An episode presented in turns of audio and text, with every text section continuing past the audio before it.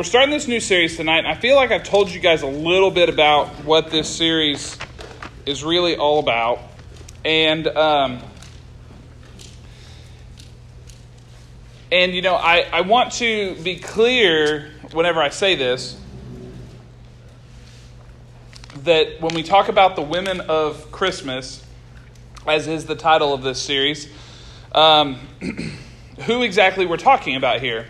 So, you know, I, I think if if most of us in here heard the women of Christmas, you know, some some names that would come to mind would be like Mary or Elizabeth or people like that, right? People who are associated with the Christmas story. Those are the people or the women that we would think of as the women of Christmas.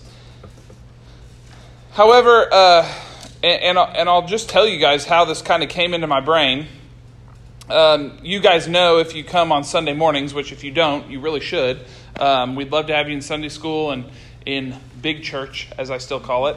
Um, but Aaron's been preaching a series on the book of Joshua and looking at the story of Joshua and the wall of Jericho and how they marched around it and the wall fell. And I mean, I'm sure most of you guys know that story. But he was reading a part and I was looking, and we'll talk about this part. We don't have church next Wednesday, by the way, because Thanksgiving's the next day. So we'll look at this one I'm about to mention in two weeks.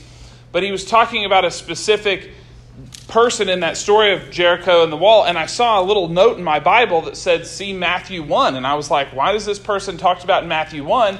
And I went and looked, and the person in that story was mentioned in the genealogy of Jesus. And if you don't know what a genealogy is, it's basically just a family tree. Okay, so it's like, you know, the parent, and then the kid, and then the kid, and then the kid, and then the kid, and the kid, and the kid, and all the way down to Jesus. And it mentioned this person who was in the story of the Jericho and the wall in the genealogy of Jesus. And what was notable about that was the person in this story was a woman. And I started to think, and looked at the genealogy of Jesus right there while Aaron was preaching. I'm sorry, I kind of got a little distracted.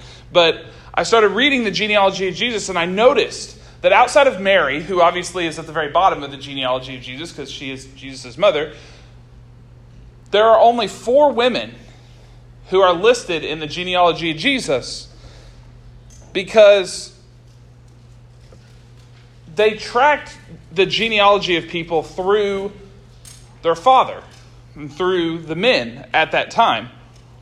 And before we really look into this, I want to explain like why the genealogy of Jesus is important because I think most of us would open up the book of Matthew and start reading where it says, you know, so and so beget so and so beget so and so and like and we're just like, okay, let's skip to chapter 2 where the good stuff actually happens. Like this doesn't make sense to me. But the importance of this was very clear because when the book of Matthew was written, the only t- context they had to go on was the Old Testament. And the Old Testament was very clear about signs of who the Messiah would be. And it had a lot of different prophecies that the Messiah would have to fulfill. A few of these prophecies were directly related to the genealogy of the Messiah, whose line he would come of. And so we see a few things that Jesus or the Messiah would be a descendant of Abraham which, if you read in Matthew 1, is where the genealogy begins because they're pointing to that. That the Messiah would come from the tribe of Judah, which we see Judah in the genealogy, and actually, we're going to look at Judah quite a bit tonight. And then we also know that he would be coming from the line of King David. And we also see King David, also known as the guy from David and Goliath, in the genealogy of Jesus. And then something interesting, if you read Matthew 1, and, and you know what? I was going to read it to you tonight, but I want to try to get through all the notes that I have, and there's a lot of really hard names to pronounce in there. You can read Matthew 1 on your own if you'd like, because it is actually interesting. But um, we see an interesting thing, and if you know anything about numbers in the Bible, numbers are like super, super important in the Bible. And if you know anything about God, you know that seven is the number of God, meaning the number of completion. How many days did he, did he make a week? Seven, right? It was the six days he used to create, and then the seventh day was rest, and so everything was completion was came to completion on the seventh day.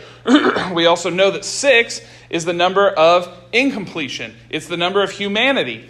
And so humans were created on the sixth day, and we know that eventually in Revelation it tells us that the number of the beast, the mark of the beast, and his number will be 666. I think we most of us know that 666 is like an evil number or something, but that's where it comes from is this idea that 6 is the number of incompletion or falling short of God's number of 7. And so when we look at that through a numbers perspective, it's interesting because we actually see that from Abraham to David is 14 generations, which is obviously a multiple of seven.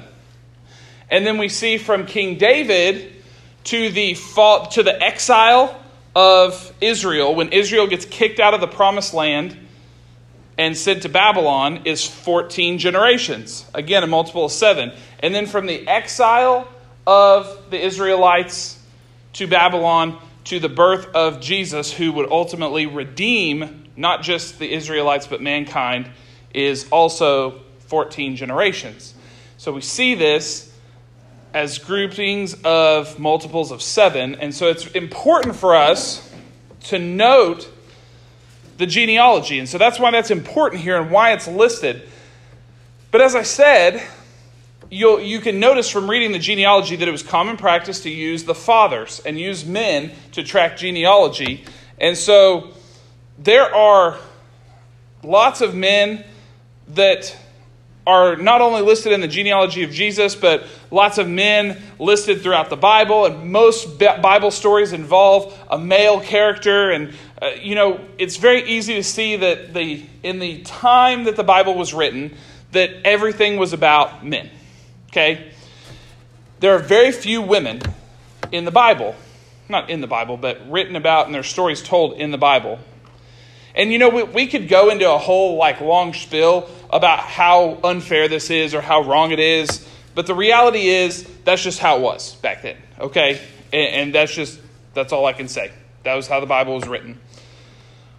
But what I think I take away from this is when I look at the Bible and when I see a woman listed and her story told, I feel like it must have been a really big deal. Like, does that make sense to you guys? Because, like, if everything's about men and all the stories are about men, if someone takes the time to note the story of a woman and takes the time to write it out, and not just write it out, but include it in Scripture, it must have been a pretty big deal.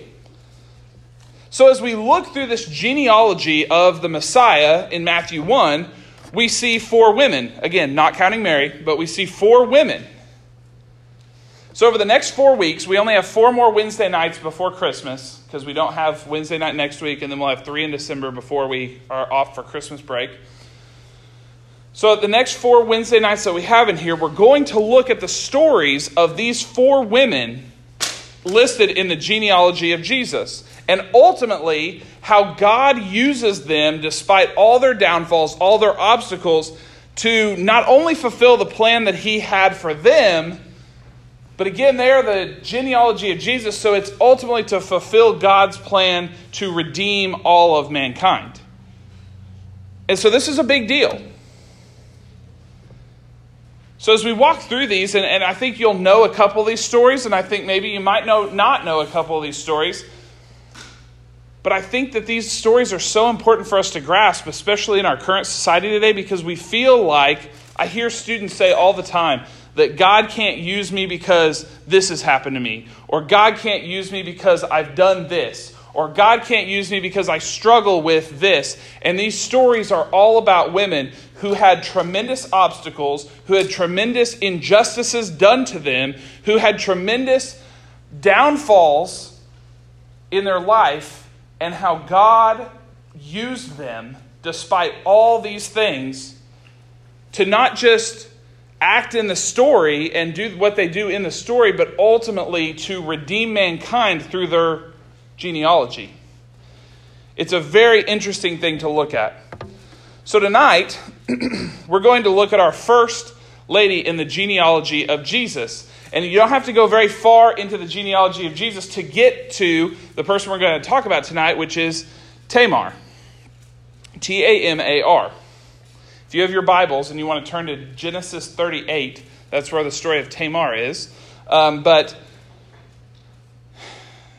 when I look at this, and, and, and if you know anything about Tamar, you can, you can sit here and you can read. In fact, I'll just read in, in Matthew 1. It says, A record of the genealogy of Jesus Christ, the son of David and the son of Abraham. Abraham was the father of Isaac, Isaac the father of Jacob, Jacob the father of Judah and his brothers. That's important because Judah and his brothers are the 12 tribes of Israel. Judah had 11 brothers. Um, and then Judah, the father of Perez and Zerah, whose mother was Tamar.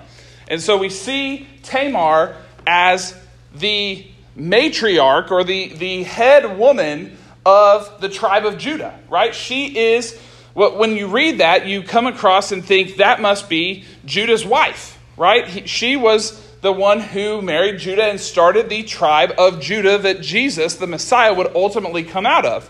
And so it would almost make sense on a surface that she would be listed because it's kind of a big deal.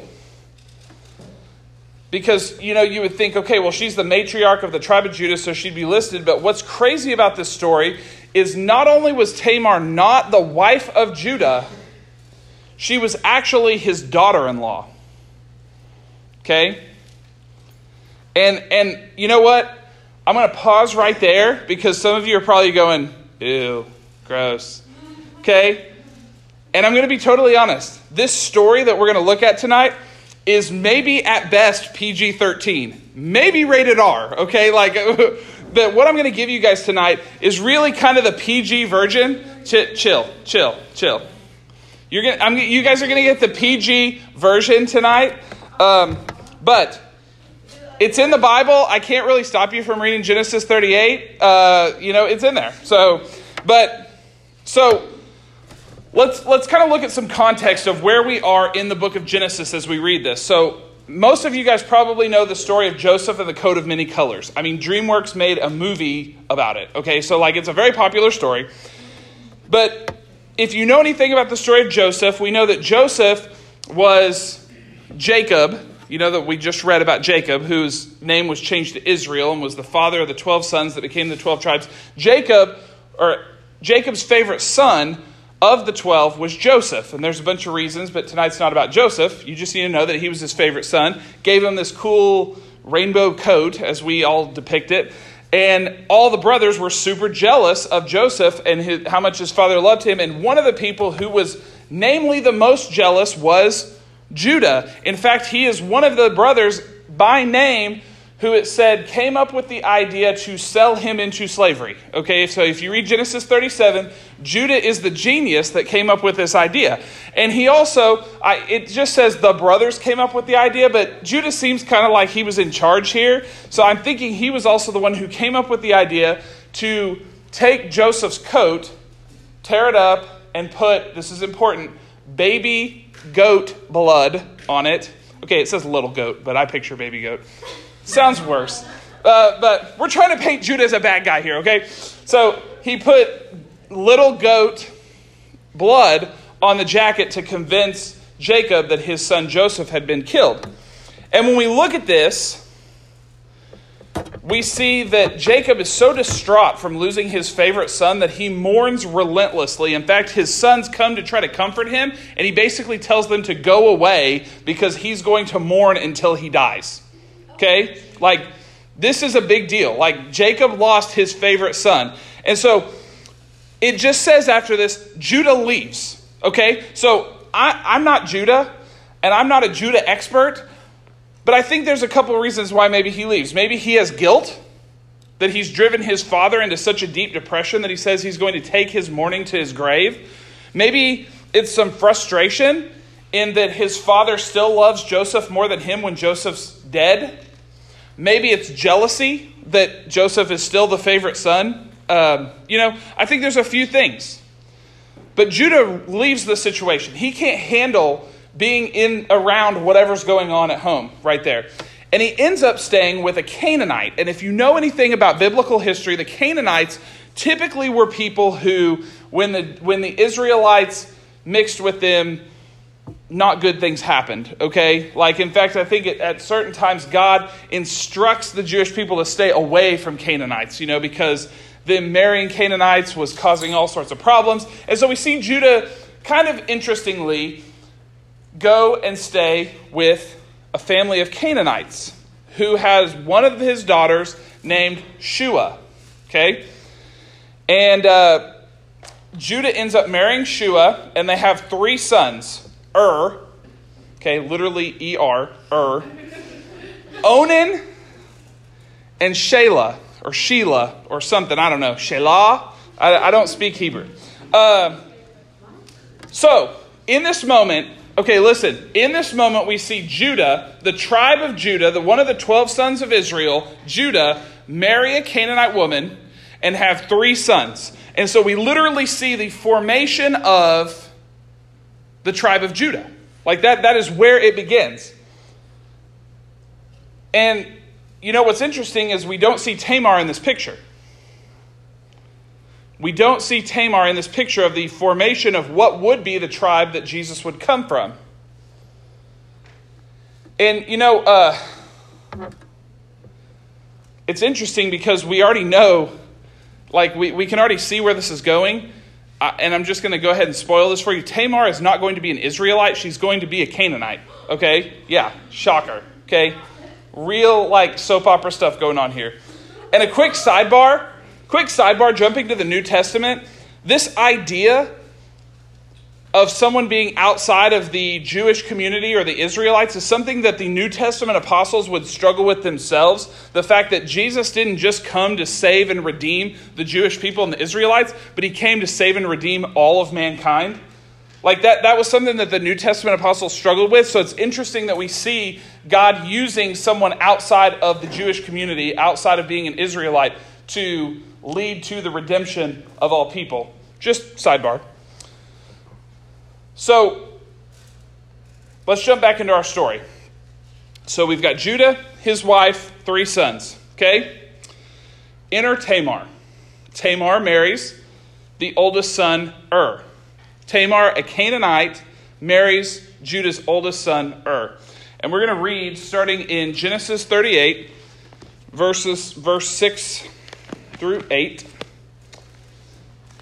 And it says, Judah got a wife for Ur, his firstborn, and her name was Tamar. But Ur, Judah's firstborn, was wicked in the Lord's sight, so the Lord put him to death. Okay, so Ur out. Okay? Verse 8 Then Judah said to Onan, Lie with your brother's wife and fulfill your duty to her as a brother in law to produce offspring for your brother. Okay, let's pause right there. This is where it starts to get a little PG 13, okay? But we're going to sit here and we're going to say, we understand Old Testament law says that when a brother would die, it was the responsibility of his younger brother to then have his brother's children with his wife, okay? Like, that's just the way that it was, okay? So here's the problem. Here's the problem. Onan, the middle son, was a very selfish individual and he knew that whatever son he had with Tamar would not be counted his own son. It would be counted Er's son, even though Onan's actually the dad. And so Onan refused to have a child with Tamar. He basically refused to fulfill his law responsibility to provide children to Tamar. And so, for his selfishness in the moment, Onan out. God puts him to death. Okay? So now Judah's down two sons. Okay? He's only got one son left. And now this third son's responsibility is to father child father children for his oldest brother to his wife Tamar. Well, there's two problems that arise here. One, Shelah, or Sheila, however you want to say, the youngest brothers, Shayla. I like Shayla. Let's go with that. So, Shayla, the youngest brother, is very young, okay? And Judah says, I think he's a little too young to be your husband and father children. Second, at this point, Judah now sees that this woman Tamar has been married to two of his sons, and both of them have died, and he no longer trusts Tamar. Okay? I don't know if he thinks she's killing them or if like she just can't cook and they're dying. I don't know, like, I, but he does not trust Tamar anymore. Okay, and so what Judah does here, and you can actually read it talks about this, is he sends Tamar back to live with her father, back to live with her original family, and if you understand anything about Jewish history, this is a bad, bad thing. Okay, so basically at this point, she goes back to live with her father as a widow, meaning she has to dress in certain widow clothes, and it means that she is like a social outcast, and people like just don't care for her or take care of her or provide for her. Basically, if she gets sick, they just put her out to die. Like they just put her out of the community so she doesn't get anyone sick and just let her die because she's a widow. No one cares. So like her going back to her father was a was a really bad situation. Okay, so now Tamar's sitting here and she marries Ur. And he's a bad guy, so God has him put to death. She ends up with Onan, and he's a bad guy, and God has him put to death. And Tamar is now on the hook for all of their badness. So at this point, I don't know about you guys, but I really start to look at this and say, Judah really doesn't seem like a very good guy. The way he dealt with his brother Joseph, the way that he married a Canaanite woman, the fact that he raised two evil sons and the fact that he turns his back on his daughter in law Tamar. And I think that this is the moment, in this moment where Tamar is at her lowest, she has had all these horrible things happen to her. She is literally a social outcast and wanted by no one. That she turns the whole story on its head. She takes charge of the situation where she makes herself a hero and gets her name listed in the genealogy of Jesus. So we fast forward a little bit. Shayla is now old enough to take Tamar as his wife, but Judah never reaches back out to Tamar to tell her that because he has no intention of ever letting Shelah be a part of Tamar's story. So Tamar realizes that she is never going to be back in favor with Judah. So she comes up with kind of a crazy plan to provide for herself in Genesis 30, 38, starting in verse 13, we see this plan. Says, When Tamar was told, Your father in law is on his way to shear his sheep, she took off her widow's clothes, covered herself with a veil to disguise herself, and then sat down at the entrance to the town. Which, uh, so when he, when she saw that through Shelah had, though Shelah had grown up, she had not been given to him as, as his wife, when Judas saw her, he thought she was a prostitute, for she had covered her face, not realizing that she was his daughter in law. He went over to her by the roadside and said, Come now, let me sleep with you. And what will you give me to sleep with you? She asked. I'll send you a young goat from my flock. There we see the young goat again. Will you give me something as a pledge until you send the young goat? She asked. And he said, What pledge should, should I give you? And Tamar replied, Your seal and its cord and the staff in your hand. So he gave them to her, and she and slept with her, and she became pregnant by him. After she, oh, was that it? Okay. After she left, she took off her veil and put her widow's clothes back on again. Okay, so that's bad, but we have to realize that Judah's wife had died. Okay, well, we kind of skipped that part. Judah's wife was dead, so, but still, not necessarily okay what he did. But Tamar comes up with this idea to act as a prostitute to try to get with Judah. Okay? Hey, it is what it is. So now we see Judah continue to make bad decisions. Ironically, he makes but another bad decision involving a young goat. Okay? It's kind of like this whole, it's kind of like this story comes full circle, right? But this time, instead of getting away with his bad deed through the use of a young goat, he is on, end up going to get caught in his bad deed with dealing with this young goat. So, verses 24 through 26 tell us what happened.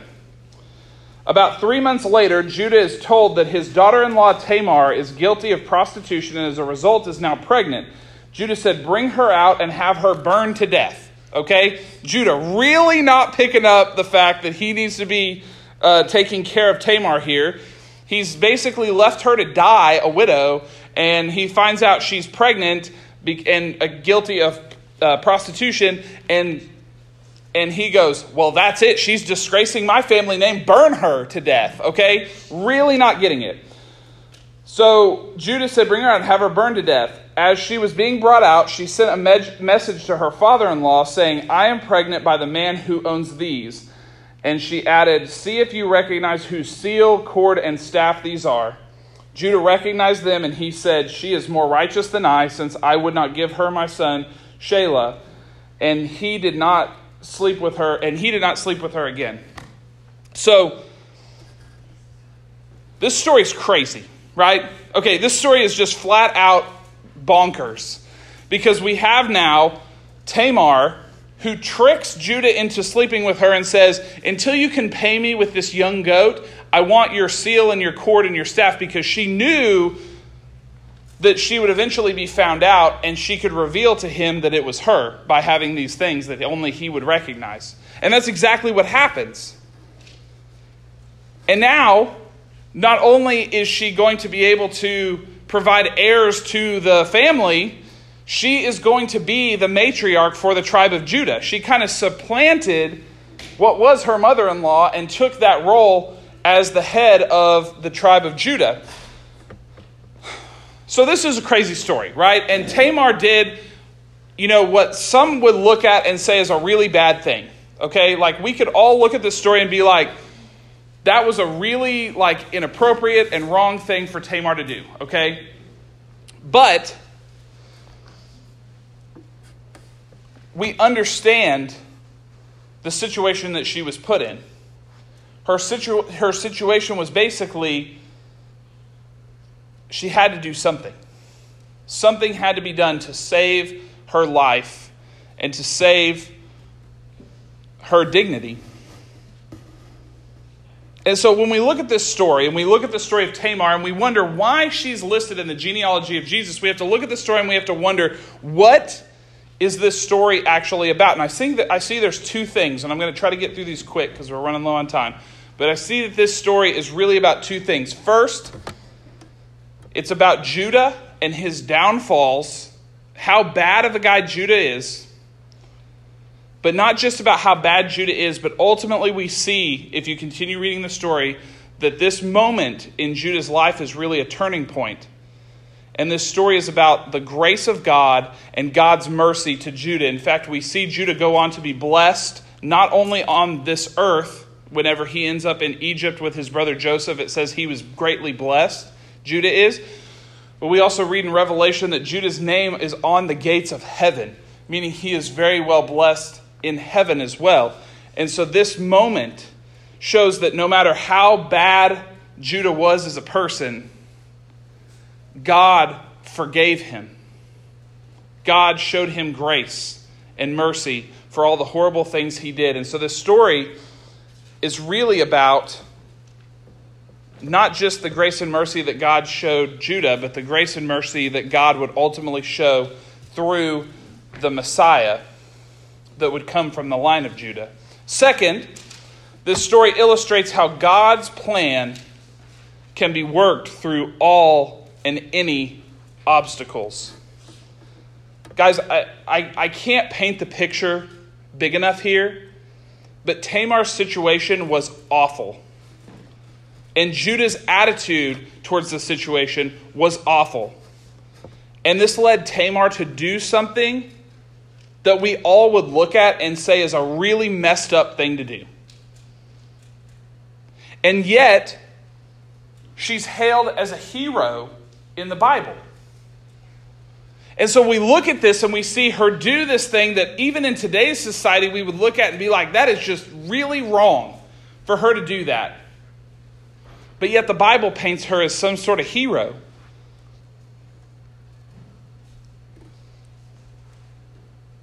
She did what she had to do to fulfill the plan that God had laid out for her. And, and I think as we look at this, it may make us need to redraw the lines of where we draw sin in our culture. I think of a verse in Luke 12, verse 48, and it essentially says, To, mu- to whom much is given, much is expected and to who is given little, less is expected. And we look at this idea that to Judah, the greatest blessings, you know, the a tribe after him and the knowledge of who God was. And Judah had everything going for him, and a lot was expected of him, and he failed miserably. And then we see, on the other hand, Tamar, someone who had very little knowledge of God, who was not, who really was in a bad like situation because she didn't understand everything. She knew very little, so little was expected of her.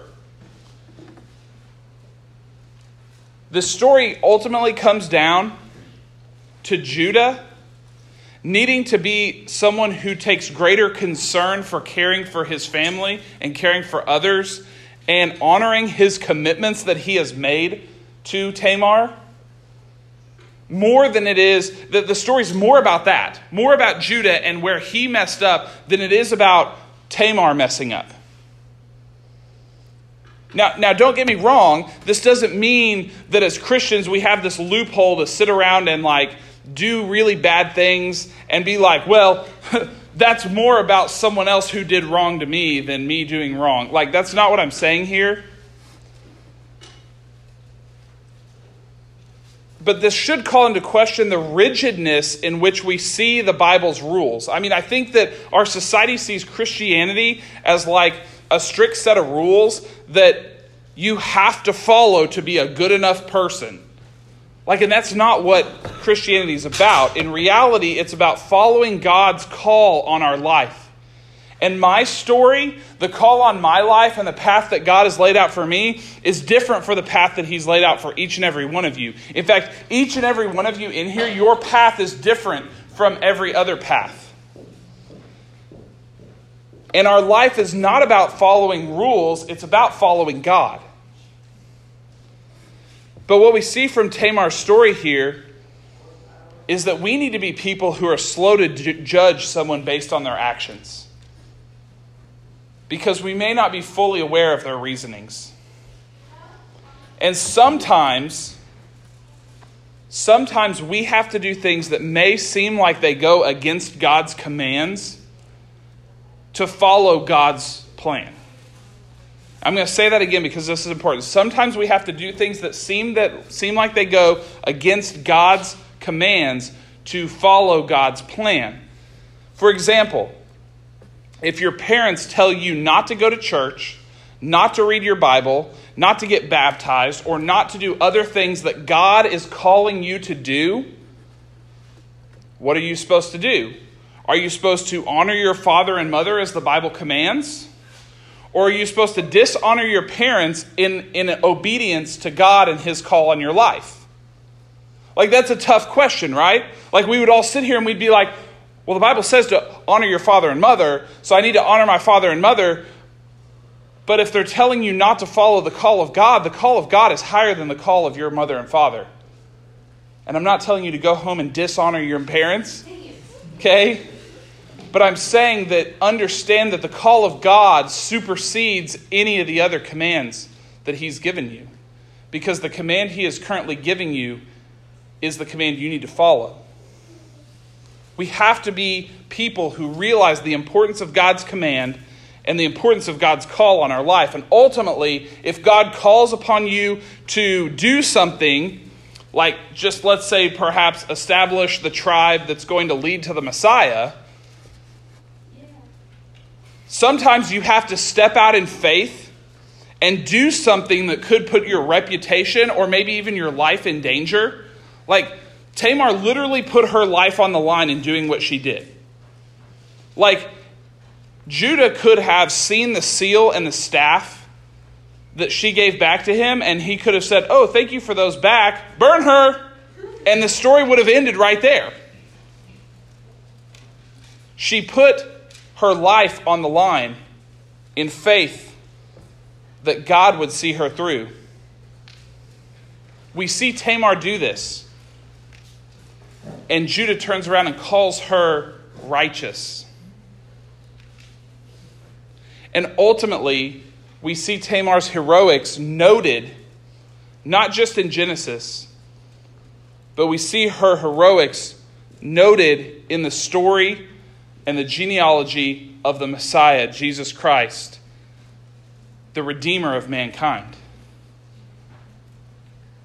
And so, not only in this moment does she redeem herself, redeem her, her dignity, redeem her family, redeem her tribe, but in the process, she redeems mankind because if she were not to have done what she did, God's plan for the redemption of the world would not have unfolded the way that it did. Tamar, the first woman of Christmas, because without her, the tribe of Judah doesn't even begin, and we don't even get to Christmas. Guys, I hope you, I hope you enjoyed looking at this story, and, and, and we're going to look at three more women in the genealogy of Jesus over the next few weeks. A reminder we know Wednesday night next week. Happy Thanksgiving. Go spend time with your families. It's good. I'm going to pray for you guys, and we're going to be dismissed. God, thank you so much for this evening where we get to come together and look at your word and look at stories from Scripture that show us important things about who you are, the plan you have for our life, and the plan that you have for all of mankind. God, we thank you for the foresight that you saw. We thank you for the courage of Tamar to step out and do what she did to ultimately lead to the story that where you redeem the world, God. We thank you for the grace and the mercy that you showed Judah in this story that we can see him turn his life around and be an example of how, no matter what has happened to us in our life or what bad decisions we've made to destroy ourselves or others, that you are waiting and ready to forgive us and redeem us, God. I pray that you would help any student in here who sees themselves as unworthy or unfit to serve you to realize that you are ready to use them in the way that you have planned, God. And I just pray that you would give them the courage to step out and say, God, I'm ready to be used by you tonight. I pray that you would just put that on their hearts and help them to continue to strive after you and grow and do what you have called them to do, God. And we pray all this in Jesus' name. Amen.